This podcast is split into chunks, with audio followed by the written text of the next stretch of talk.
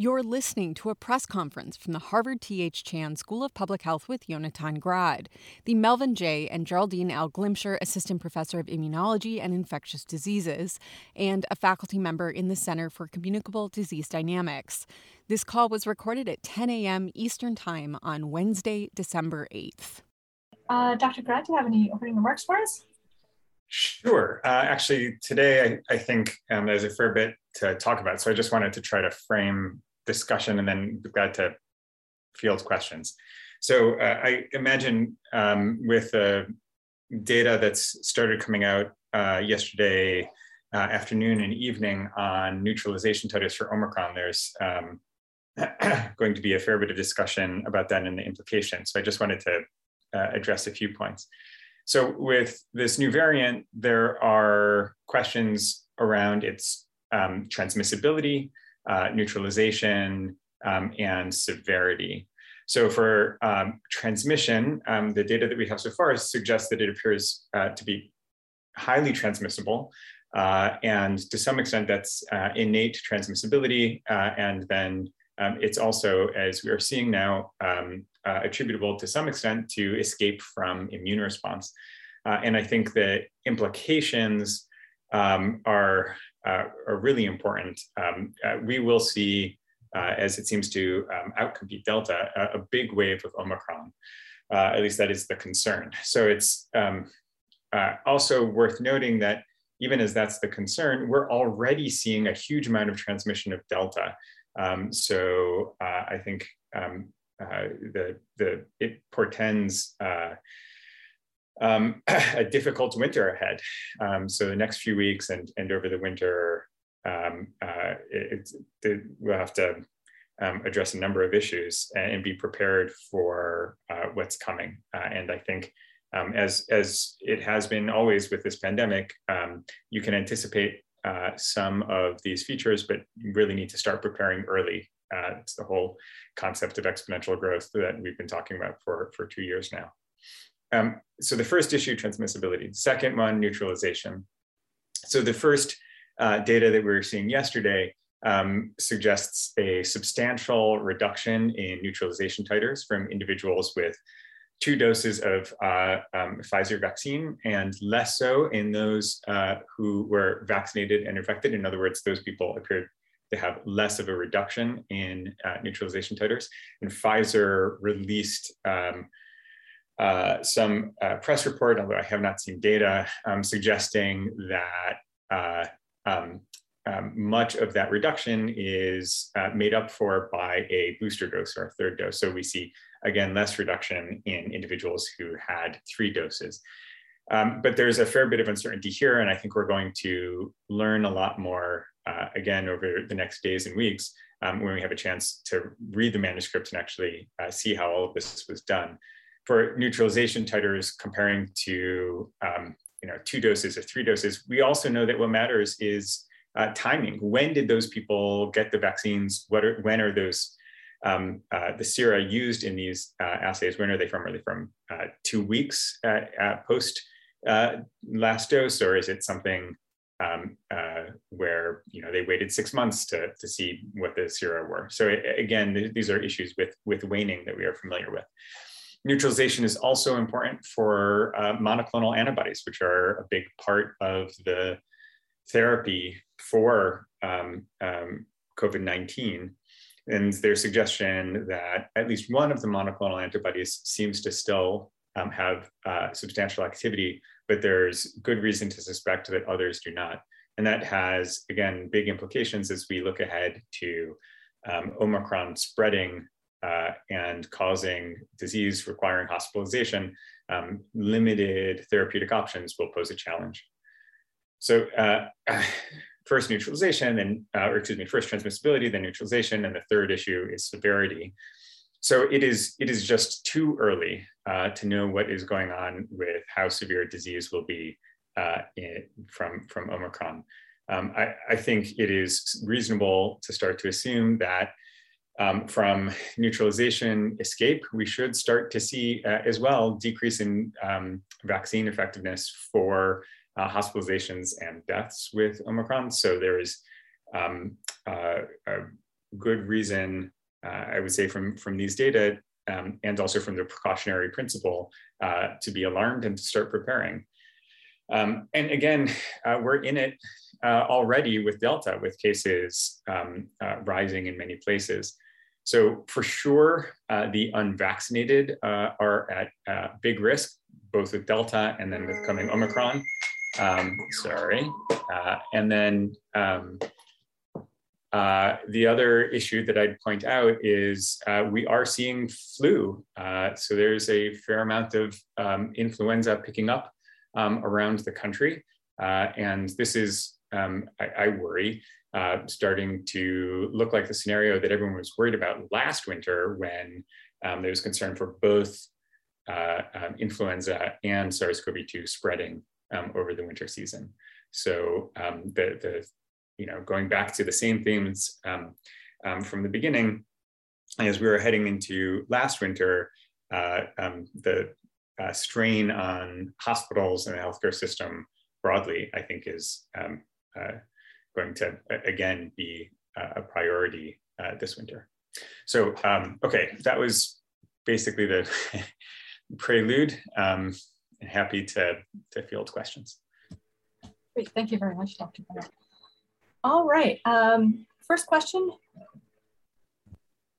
Hi, uh, thanks so much for the time. Um, I have a couple of question, related questions, if that's okay, um, tied to um, kind of what you were saying about transmissibility and, and how you're thinking about that uh, with Omicron. And I guess, so to start, like, how are you um, thinking about its transmissibility as it compares to Delta? I mean, maybe what you're seeing in South Africa or in Europe. And, and it sounds like you think it, whatever advantage might exist could be both that innate transmissibility as well as a greater degree of immune escape. Yes, uh, I think um, we're still waiting for um, more data on neutralization, but from, um, you know, and, and again, this is, this is still a bit early. We're going to get more data, um, uh, both from South Africa, from the U K, from other places where they have great surveillance systems that will allow us to, um, to, to uh, better estimate what the transmissibility advantage is of Omicron over Delta, but I'm, it certainly suggests, the data we've seen so far suggests that, uh, excuse me, suggests that there, there, there is some. Um, one of the uh, questions has been, to what extent is it kind of an innate transmissibility advantage versus um, an advantage conferred by escape from neutralization, right? So it could be components of both. Uh, and again, I think we'll um, have a better sense of that both as we get more data on neutralization and as we get more of the epidemiological data.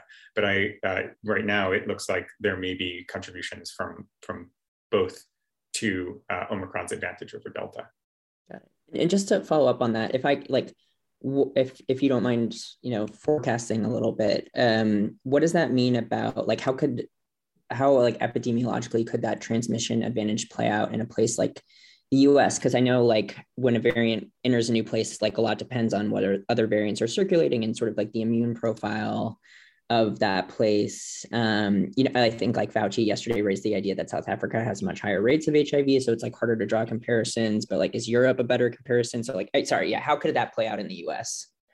Right, so, um, you know, it, it's going to be influenced by all of the usual things that, that we've talked about. So one, you're absolutely right, it has to do with the um, extent of immune protection in a population. So as we learn more about um, the neutralization uh, from people who have been infected, from people who have had uh, two doses of the vaccine, from people who have had boosters, all of that will play out. Um, I am worried about transmission in the U S because of the large fraction of the population that remains unvaccinated, right? So uh, the extent of immune protection um, is uh, um, not substantial enough to uh, really, uh, it seems, make, make a huge dent. We're seeing spread in South Africa, we're seeing spread in Denmark, we're seeing spread even in the U S, right? The cases are picking up here. Um, as people identify more and more uh, Omicron across the country.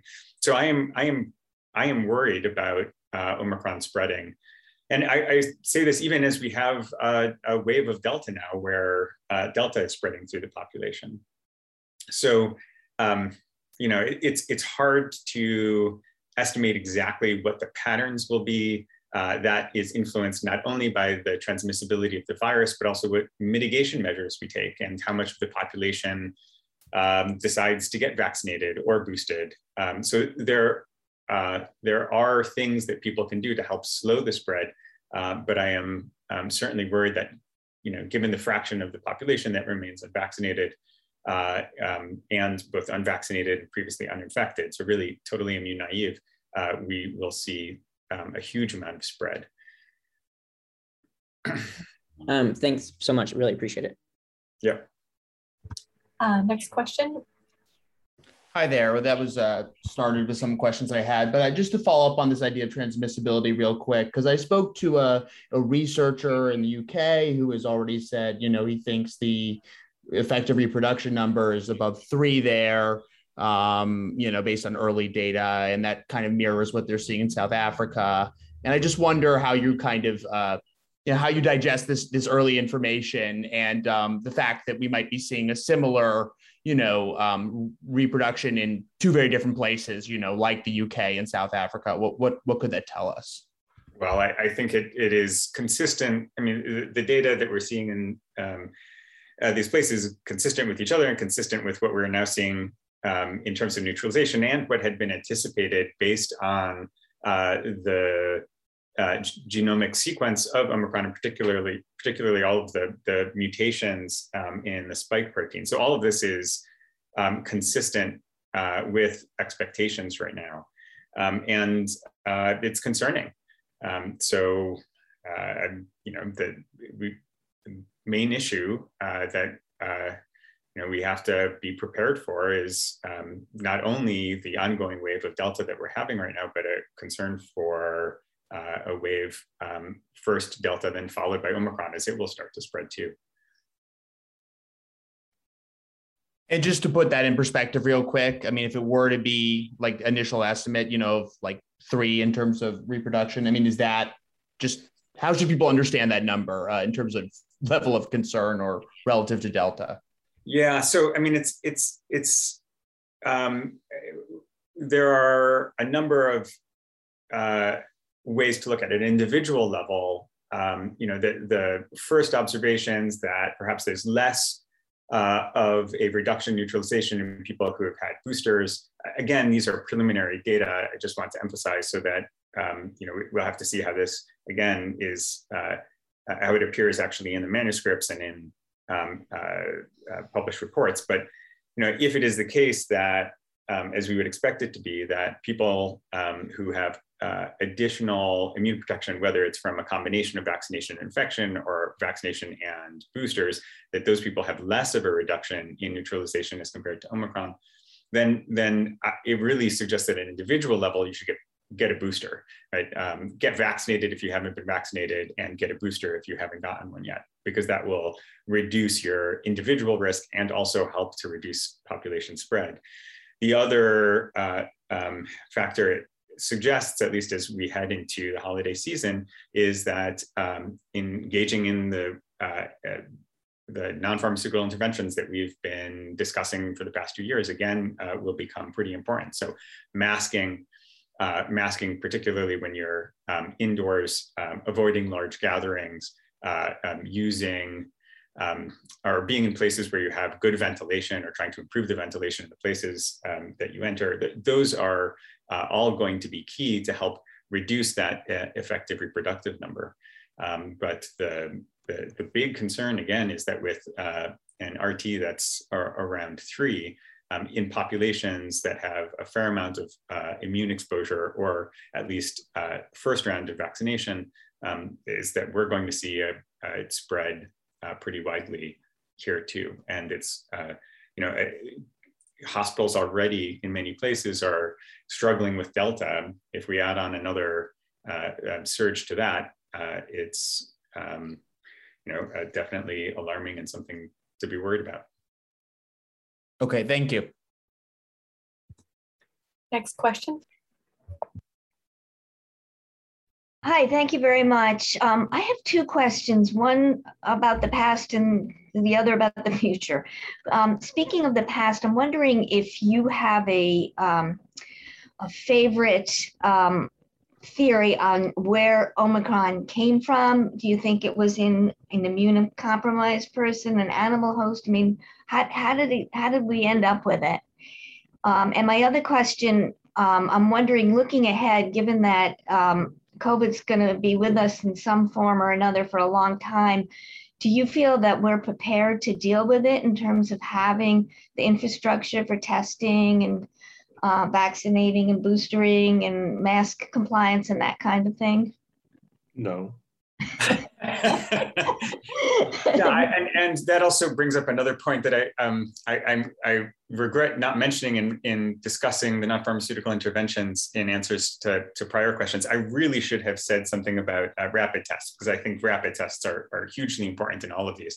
You know, rapid tests before you mix with people, uh, I think are, um, uh, are are key and can have a huge um, impact on uh, reducing spread. So I just, um, uh, again, I'm sorry for not uh, answering the previous questions um, from both Drew and uh, um, and Will, that we're kind of highlighting that. So, so um, but then going to your questions um, in turn. So, so one, uh, where did it come from? Uh, I don't, I don't know that anyone has a high confidence theory. I don't know that we can have a high confidence theory right now. Um, the number of mutations in the long branch um, uh, is an indication that it was circulating somewhere um, uh, for a long time before it was picked up. Now, um, where was that? Uh, it could be that that was in some undetected human population. I think that is extreme, meaning like a population of people, and just circulated among that group and then eventually got out. I think that's extremely unlikely, given the extent of mixing among, uh, among peoples, uh, that we would not have seen it or sampled it somewhere before. So I think a human population is unlikely. What about an animal population? Could it have gotten into, say, deer or some other Uh, animal host and circulated there for a long time and then jumped back into people, had another spillover event?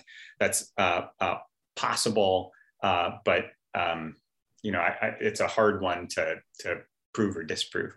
What about in an immunocompromised person? Well, we know that immunocompromised people can be chronically infected with, uh, with um, um, SARS CoV two. There have been a number of published reports on this.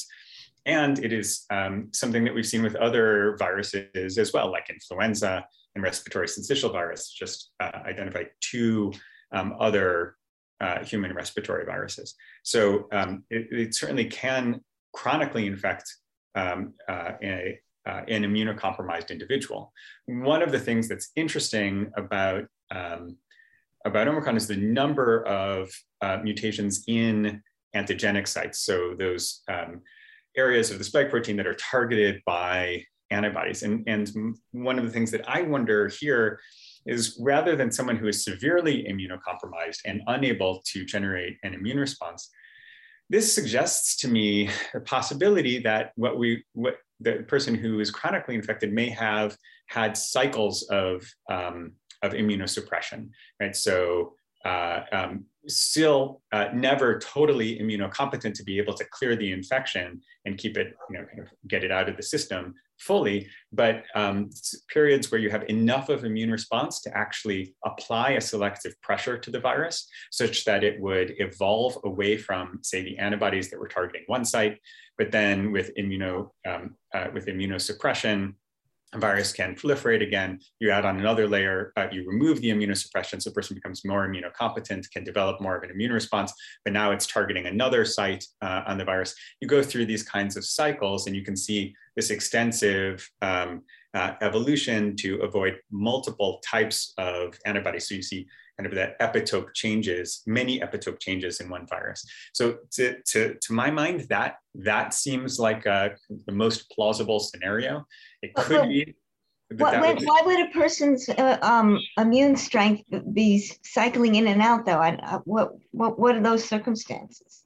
Yeah, so that can happen in a few different circumstances. Uh, uh, we do that to people. Um, as physicians, we treat people who have cancer with cycles of chemotherapy, where their immune system will go down and then come back up. We treat people with immunosuppressive agents when they have uh, autoimmune diseases. And so those get delivered on uh, usually monthly basis. You know, so uh, um, rituxan or rituximab is an anti-C D twenty uh, um, antibodies, basically knocking out your antibodies. So you know th there are um, uh, ways in which we do this deliberately to people. There are also people who uh, go on and off uh, medications. So you know it, someone who has um, Uh, I think this is less likely, but someone who has H I V and takes their medications, you know, for a while, then stops for a little bit and takes them again, and then stops for a little bit. This is how you actually select for resistance mutations in H I V. Uh, but there are certainly ways in which um, in our, um, uh, um, how we care for patients in a variety of different conditions, where you would see cycling of um, strength of, immuno, uh, of the immune response.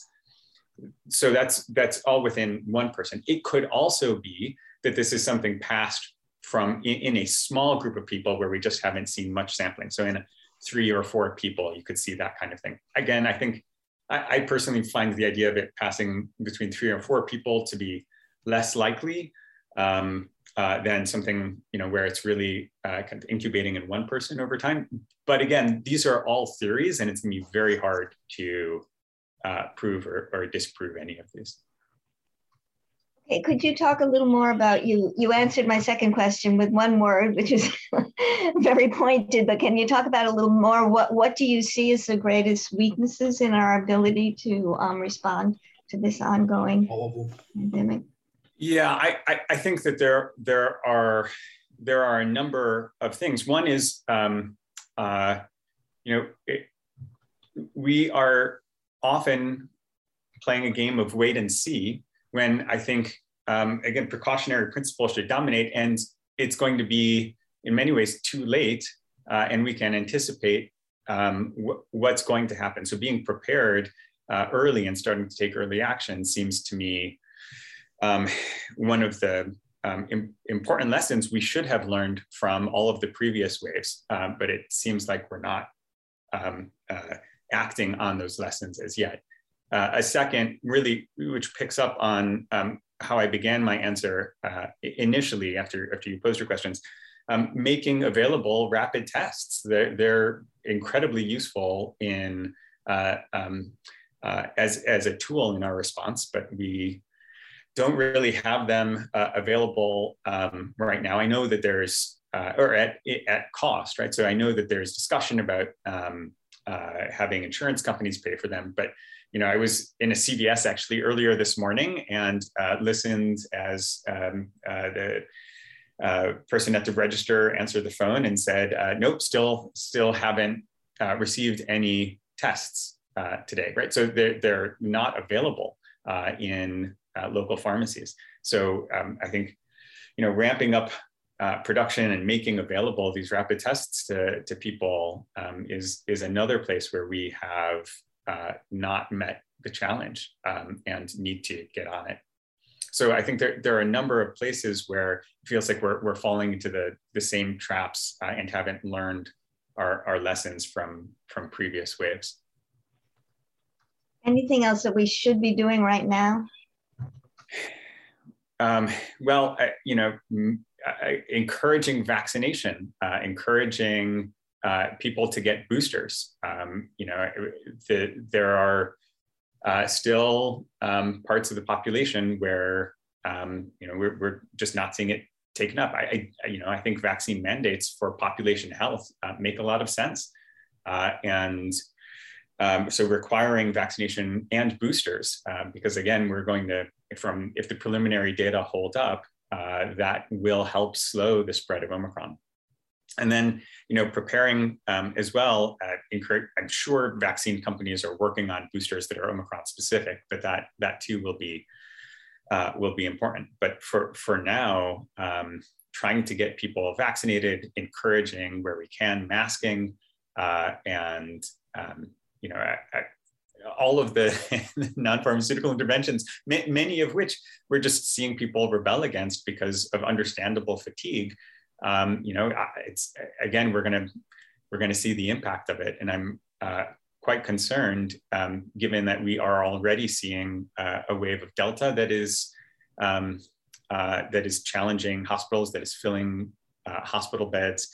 Um, and uh, we are seeing influenza pick up um, in this country too. Um, so that, that uh, having both uh, a wave of influenza and uh, waves of um, SARS CoV two, first Delta followed by Omicron, um, uh, you know, it's, it's going to be a huge stress on the healthcare system. Thank you very much. You're welcome. Next question. Hi, thanks for uh, taking my question. Uh, this is kind of broad, but um, just, you know, based on, you know, what we're seeing with the new variant and the questions about, you know, how many shots people need to get and how they should be spaced out and, and, and whatnot. Why do we still not really have a correlate of protection? Can you, can you get into, you know, why we still have questions about how much we need to be relying on memory cells versus neutralizing antibodies, and just, just any clarity you can bring to that um, discussion would, I think, would be helpful now that we're dealing with yet another new variant. Um, well, you know, the, the I, I'm not sure I totally understand the question. Are you are you asking why we don't know what the right correlate of protection is yet? Is that is that a way to summarize your question? Yeah, yeah. Just it it's you know it's been almost two years of this, and I you know maybe maybe it's more complicated than than I understand. I just I, I there's there's been so much talk about you know understanding what the correlate of protection is. You know, the, the, the neutralizing antibody level, but also understanding how the memory cells play into this. But it, it still doesn't seem like there's a good handle on it other than just, you know, if we boost people, their antibodies go up, and uh, that seems to be good for now. Um. Yeah, I, I think that that, that is, that is true. Uh, it, well, I, it is true that when people's antibody levels go up, they, have, they seem to have more protection. And I think, you know, there isn't, um, you know, the, the, the idea of a correlate of protection, it is the case that we have learned that uh, antibody levels um, do seem to be generally predictive uh, of um, uh, the extent of protection.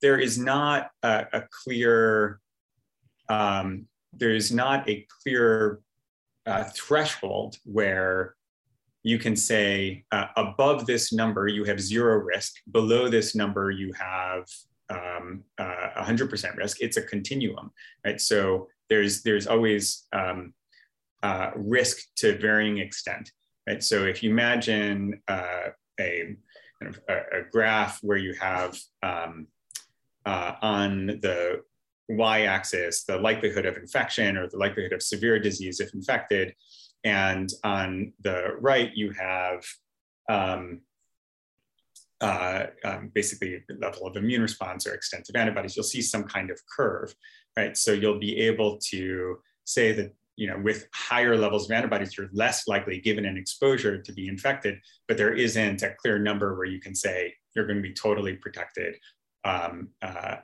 or, you know, the risk will um, uh, Be, be zero. It's always going to be there. It's just kind of how does it how does it play out um, in in the middle range. We can say that with low antibody levels, uh, you know, people are at higher risk, right? So I think you can start to identify those people who are um, who are at risk um, if they have low titers.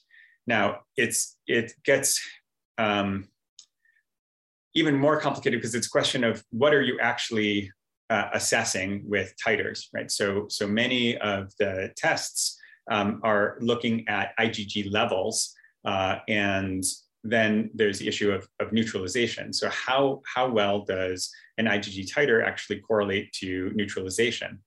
Um, that there, there does seem to be, uh, from data that I've seen, um, uh, a good correlation, at least for the original um, uh, Uh, founder strains. It seems like there is still uh, a correlation, perhaps not quite as good, uh, but still uh, still pretty good with um, Delta.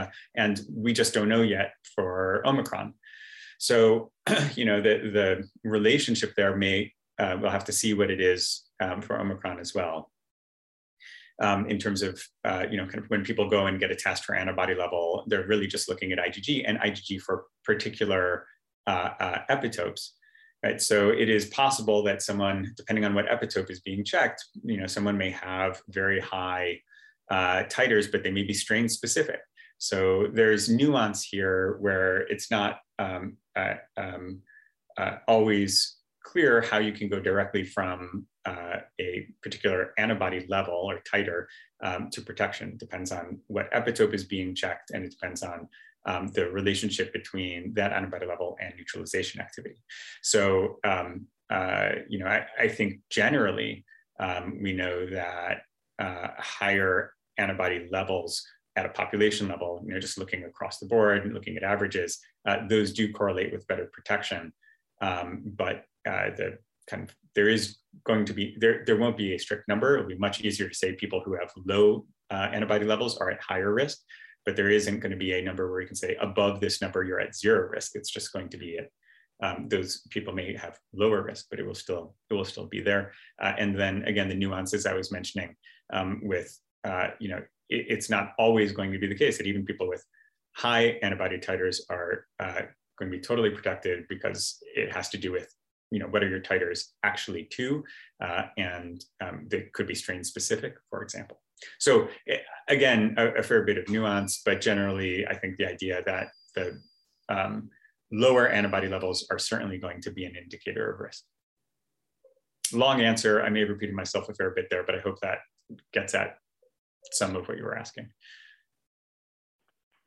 It, it, it does, though. I, I'm, when it comes to memory cells, there, there seem to be like a lot of oblique references to, well, this plays into it too, um, but we can't really put specifics on it. Um, can, can you address that a little bit? You know, the, the, there doesn't seem to be a, a real firm understanding of how much memory cells versus uh, antibodies, you know, play into the response, the, the responses generated by the vaccine. I'm going to um, leave that for uh, a bona fide immunologist uh, to, to speak to. I see. Uh, um, so, uh, you know. Fair enough. Yeah, I'll, I'll just leave it at that. Thanks. Uh, next question. Yeah, thank you so much. I had two questions. The first being, with the new study out on Pfizer and boosters um, and the protection levels, what does that mean for our kids five through eleven who just are completing their first two doses? And should we be talking about um, shortening that length of time before the booster shot? Uh, so I haven't seen any the, the data from Pfizer. I just saw um, kind of a, a, a the press report they put out on this. So um, I, it is. So just to, to caution, all of this is pretty preliminary, right? So it is uh, um, adding speculation onto uh, data where, uh, or onto reports of data that, that I haven't had a chance to see. Um, you know, so, so I think there's still going to be a, a fair bit to, to learn and to evaluate before starting to make policy uh, based on, um, uh, on these things. So, um, You know, th there are going to be a few factors here. One of them is uh, what is the extent of protection in kids? Another one is um, uh, rate of waning. Uh, you know, if people have just uh, been vaccinated or protected, we know that um, over time, uh, you know, that will start off high and slowly come down. But if they're right now in the, the time point that it, where they are most protected, um, you know, perhaps uh, that can, You know, to, to what extent does that carry through the winter wave? Um, what is the optimal time for a booster in this population? I think there's still going to be questions about that. So there's still, I think, a fair amount to, to learn um, uh, before making decisions on, on, on policy and, and when to, uh, what to do with this population, when to give them additional doses if, if we need to. Thanks so much. And my, my next question has to do with the testing. I know um, you mentioned the need for more rapid tests and um, just the availability of those. And there's been a push nationally, but I have also heard from scientists saying, yeah, that's, that's great for stopping the spread or at least catching the spread, but we really need people to get P C R tests too, so that we can, for, from an epidemiological standpoint, so that we can track this variant and how it's spreading. Do you think that's an important piece to this, that if you take an at-home rapid test, that you should also be going to get P C R so we can be monitoring for this variant and new variants?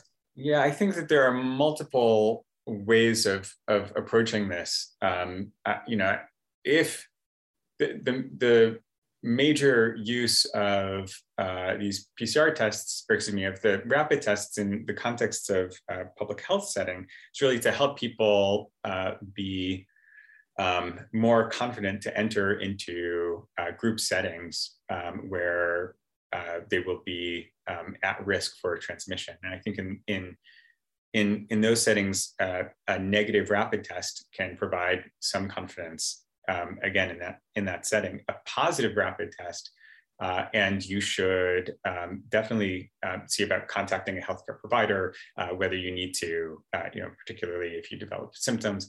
Um, and, uh, you know, let public health officials know so that you can start to, this can be tracked. I, I don't know that we are at a point where um, we need to worry that these rapid tests are going to so outpace uh, the, uh, or, or replace uh, P C R testing.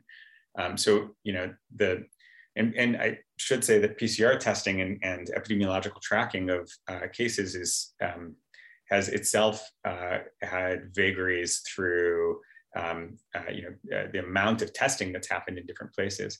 And in some ways, we look to um, uh, a variety of other kinds of signatures to, to keep track of uh, spread epidemiologically, including hospitalizations uh, and deaths. So there are a number of tools available. I'm, I'm would not uh, in, in any way point to um, uh, rapid tests um, as undermining uh, um, epidemiological uh, observation or inference. Uh, as a reason not to use them, um, uh, or to, to um, say this is a, a call for just using P C R. I think that the application of uh, rapid tests for people to be able to gather safely is still extremely important. Uh, and you know, we'll, where people are positive, um, there are other ways of reporting cases. Thanks so much. Uh, next question. Uh, hi, Doctor Grad. Thanks for doing this. Um, you know, I'm curious how confident you are or, or in predicting that this virus is going to be as pathogenic as, you know, Delta or other strains that have been around. And I mean, there are these early signs, I guess, that it, it might not be. Um, so given that it is incredibly, it has this very high R naught, and that you know, a third of the population in the U S or whatever is just pretty steadfast about not getting vaccinated or doing anything else to stop the spread of the virus. I mean, how are you going to, I mean, it, it does it get to, I, I realize this isn't exactly your lane, but do we get to a point where we're just trying to communicate with part of the population and everyone else is on their own? Because um, if it's spreading at that rate, if it starts spreading at that rate, and you're not vaccinated and you're not taking precautions, um, it's going to continue to spread. And so then it becomes a matter of uh, figuring out what measures to take for people who care about it. Right. So um, uh, yes, this is why I, I began with with a statement of uh, just how worried I am. Um, I, I I am. Uh, I am concerned uh, for the reasons you lay out, uh, um, and the fact that we're already seeing um, a, a dramatic increase in cases attributable to Delta, right? So uh, it will start to be Omicron in the next uh, few weeks, but you know we're already seeing our healthcare institutions challenged uh, by um, Delta, and then as I mentioned, we we have uh, flu on the uptick too. So uh, it is it is absolutely concerning. Uh, I, I don't know about pathogenicity. I think we won't have a sense of the severe disease um, for uh, um, for some time yet. Uh, and it, that's, you know, to, because um, we have to look at in which populations has it been spreading, uh, what is their age group, um, what is the extent of immune protection in those populations. Um, uh, there, there are a variety of questions that we'd have to answer before we can, you know, um, address the, uh, the this extremely important issue of, of severity of disease um, caused by Omicron. Um, but I think that those data aren't going to come for a while. Uh, in the meantime, it seems, uh, from, from my perspective, uh, reasonable to assume it will be like uh, other variants. And uh, even, even if it's half as uh, virulent um, as Delta, that's still as virulent as uh, the founder strains. Right? So the, um, in an unvaccinated, uh, previously uninfected population, We, we, we saw what damage that could do back in the spring of twenty twenty. So um, given the number of people, a fraction of the population that is in that category, uh, it absolutely is alarming. Uh, and, um, and, uh, um, and something that, um, you know, uh, to, to your uh, question about what should we do about it, um, you know, I, to try as much as possible to convince people where we can. Um, uh, and to, to uh, encourage through mandates or other measures um, uh, an uptake in vaccination. But you're also right, that's not exactly my lane. I'm not a, a, a policymaker, and I'm not a social and behavioral scientist. So I, I don't know that I have great ideas on how to uh, um, present a compelling case to individuals who have been so recalcitrant. Um, Uh, how to start engaging in uh, public health interventions that, you know, you would think uh, for people who uh, um, care not only about their uh, uh, individual rights, but care about populations, their loved ones, their friends, and others, uh, what, what would be right actions to help protect everyone. So uh, yeah, really uh, extremely difficult issue. Thank you. Uh, could I ask one just small question? I don't know that, is there anything that, um, do we know enough about the structures of the virus and what they mean? I mean, we know that this has, there are all these mutations in the spike protein and the binding areas and so on, but do we know enough about the structures of these of this virus to know whether certain changes have any effect on, are, are likely, you know, that where we could predict that they would have an effect on pathogenicity as well as infectiousness, you know, not really. I, I don't think so. I think that's yeah. really going to be something that we learn. Um, uh, I mean, clearly it can it can infect people, uh, right. uh, and so the yeah. extent of right. extent of disease is really going to be something that I think is going to wait. Um, we'll have to wait to to answer that question, and it's probably going to be. Um, uh, I mean, we'll we'll get some hints, but really um, good solid answers are going to take a month or two. Thank you. Um, next question. Given the newness of the data regarding the Pfizer booster's effectiveness against Omicron, can you speak broadly about the importance of getting a booster? People who have had their first two shots may think they're already all set. Yeah, I, I, th I think um, even Uh, before uh, uh, Omicron, I think there was very good reason uh, um, to get a booster.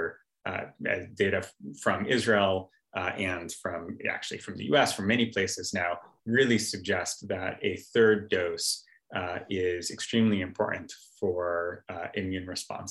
So um, I, I know uh, the C D C recently uh, changed their um, uh, statement around boosters from Uh, um, making them available to recommending that people get them. Um, you know, and now there's discussion about whether uh, a fully vaccinated individual should be um, uh, considered someone who's had uh, just that first course, meaning for uh, um, Pfizer, Moderna, the first two, um, or it should be someone who has had all three. I advocate for all three. I think that is really where we should be. So, um, and, and that's even before Omicron. I haven't seen the data. All I have uh, Pfizer's data on boosters uh, and the extent to which Omicron uh, um, reduces titers from those who have been boosted. Uh, I, I am really interested to see those data, but I think that uh, just further emphasizes the point that um, a third dose uh, is, is going to be really important. Uh, and, and I suspect um, Pfizer, Moderna, and others are working on an Omicron-specific vaccine, uh, um, probably something that won't be available until, uh, until March. Um, but that may also be an important feature in, um, uh, in, in responding uh, to uh, the spread of Omicron uh, and subsequent strains. But, you know, we'll, we'll have to see. Is that good? If you have any other questions, just put them in the chat and I'll ask. Um, have you said anything about monoclonal antibodies? I'm sorry, say that again. Have I? Have you, have you commented at all on monoclonal antibodies?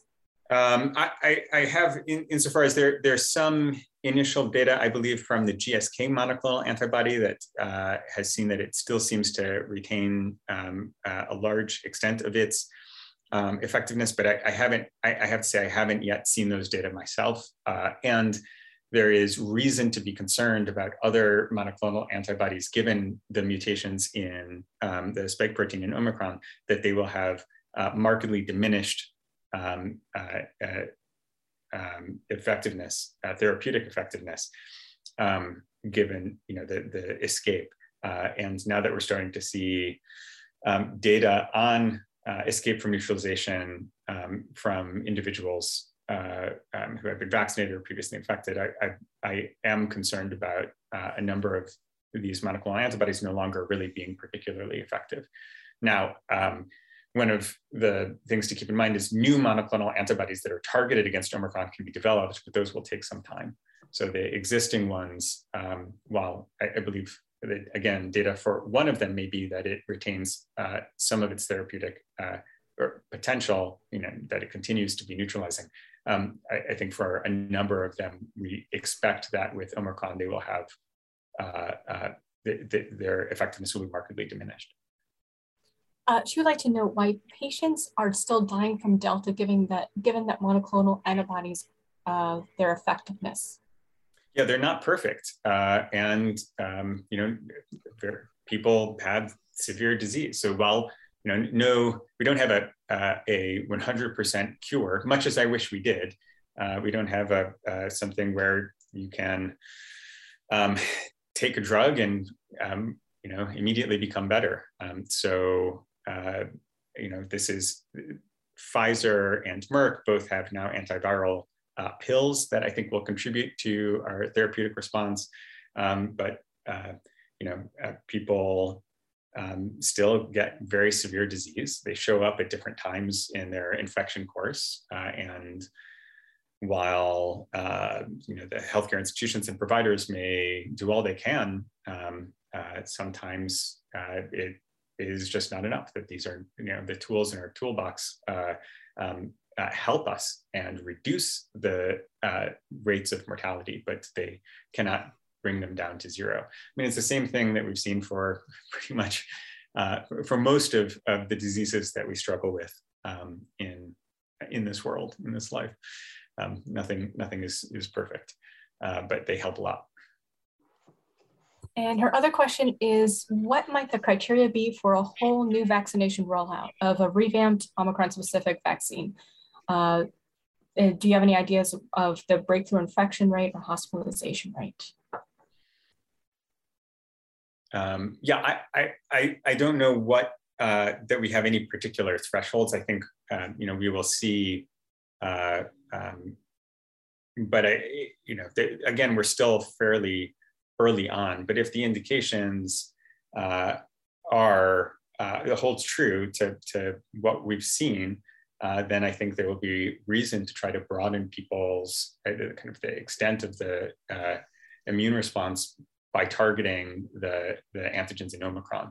Um, I think that, that you know, we're, if we are really at an effective reproductive number that was akin to what the original uh, founder strains um, of SARS CoV two had in a totally naive population, then I think there'll be a, a good call to try to um, uh, vaccinate people with something that is uh, more Omicron specific to broaden uh, the antibody repertoire.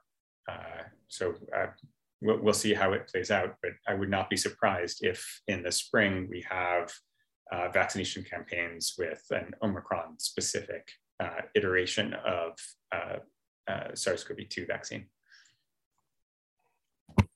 Um, next question. Hi, thanks for letting me have a second crack at this. I, I wanted to um, run this scenario by you, which I've heard. Um, suppose Omicron overtakes Delta and replaces it because it's so much more transmissible. And then it turns out that Omicron causes only very mild disease. So my question for you is, does that seem likely? And if so, would that actually be a good thing? Uh, So yes. I, I don't know how to, um, to gauge the, the uh, risk uh, of severity with Omicron, um, because again, those are data that uh, we're, we're still waiting to see. I, I um, but I, I wouldn't bet on it. Um, I, I think again, that our, the, uh, um,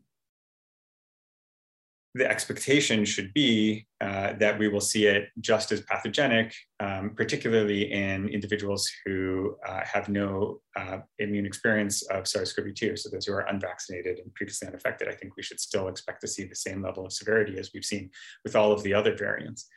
Now, um, one thing your question gets at is uh, where are we going um, with COVID nineteen? Uh, in the long term. I, I don't know that we should necessarily expect that the virus is going to uh, become more um, uh, more mild, or that, uh, uh, but instead that by immune experience in the population, uh, we will reduce the severity of disease if infected. Right? And this is what we have seen with the success uh, uh, initially with these, um, with the vaccines and then with the, with the boosters, that um, that they are effective in reducing the severity of disease, and that if enough of the population, really if people just you know, have some kind of immune experience with this virus, then the next time around when they get uh, exposed and infected, the likelihood of severe disease uh, goes down. And so it, in essence, uh, the amount of, or the, the type of disease that they will cause is, is more mild. It's just, you know, it is not that the virus uh, necessarily has changed its risk in a totally unvaccinated uh, and um, uh, you know uh, uninfected, so immune naive person, but rather um, as we as the population become more experienced with the virus, the amount of disease it causes is less. So um, I am, I mean that that's where we hope we are going um, uh, as more of the population um, gets vaccinated or some kind of immune um, uh, memory, immune experience with this virus. Um, but I, I would not, I don't think it is, um, I think we've been caught in the trap before of hoping that a new variant is, is going to be uh, less virulent. And I think it makes more sense to uh, anticipate that um, it will be just as virulent, particularly in the people who are um, uh, at risk. So um, uh, yeah, but we'll, we'll see how it plays out over the next weeks and months. Thank you. Right, Doctor Grad, I think that's our last question for today. Uh, do you have any uh, comments for us before we go? Nope, that was it. Thanks for all the questions and the discussion. This concludes the December eighth press conference.